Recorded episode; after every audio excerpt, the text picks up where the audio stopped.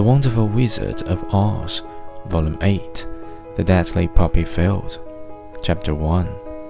Our little party of travelers awakened the next morning refreshed and full of hope, and Dorothy breakfasted like a princess of peaches and plums from the trees beside the river. Behind them was the dark forest they had passed safely through, although they had suffered many discouragements.But before them was a lovely sunny country that seemed to beckon them onto the Emerald City.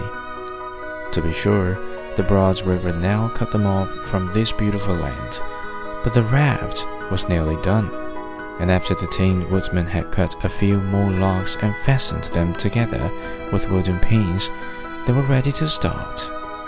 Dorothy sat down in the middle of the raft and held Toto in her arms.When the Cowardly Lion stepped upon the raft, it tipped badly, for he was big and heavy. But the Scarecrow and the Tin Woodman stood upon the other end to steady it, and they had long poles in their hands to push the raft through the water.